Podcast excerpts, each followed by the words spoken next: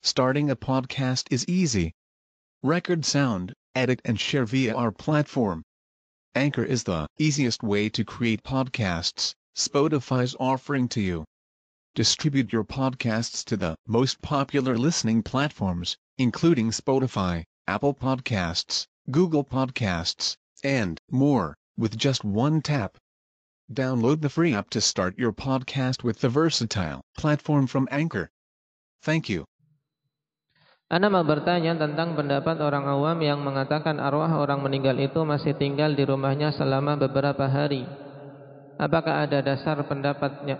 Apakah ada dasarnya pendapat mereka ini? Pendapat ini, akhwan, tidak dibangun di atas dalil yang sahih. Kalau kita perhatikan dalil-dalil yang sahih tentang nah, perjalanan seorang hamba, nah ketika apa dicabut ruhnya, maka nah, dia telah berpindah dari alam dunia menuju ke alam barzah. Dan tidak ada kecuali setelah itu apa fase-fase yang dialami mulai dari apa? Yang pertama kali apa?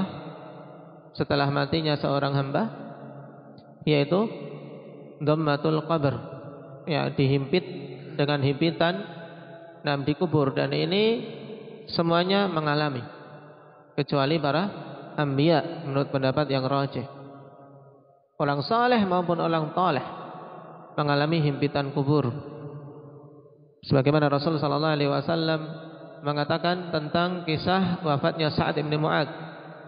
"Lau naja ahadun la naja Sa'ad bin Mu'adz." Seandainya ada seorang yang bisa selamat dari himpitan kubur, maka sungguh Sa'ad bin Mu'adz akan selamat. Sungguh dia telah dihimpit dengan suatu himpitan, kemudian Allah Subhanahu wa taala berikan pembebasan. Ini bedanya himpitan yang menimpa orang-orang beriman, orang-orang soleh dihimpit setelah itu dilepaskan.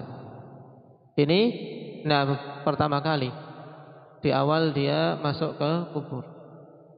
Kemudian setelah itu ditanyai yang dikenal dengan fitnatul qabr. Nah, setelah fitnatul qabr dengan pertanyaan man rabbuk wa ma dinuk Paman Nabiyuk, ini tiga inti pertanyaan yang ditanyakan dalam ujian di kubur. Kemudian apa? Setelah itu ya nikmat atau azab. Nikmat atau azab.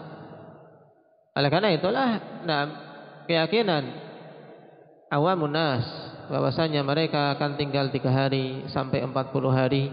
Naam.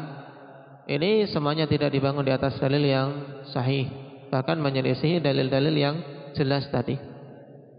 Naam. Barakallahu fikum. Nasallallahu taufiq wassadad walhamdulillahi rabbil alamin.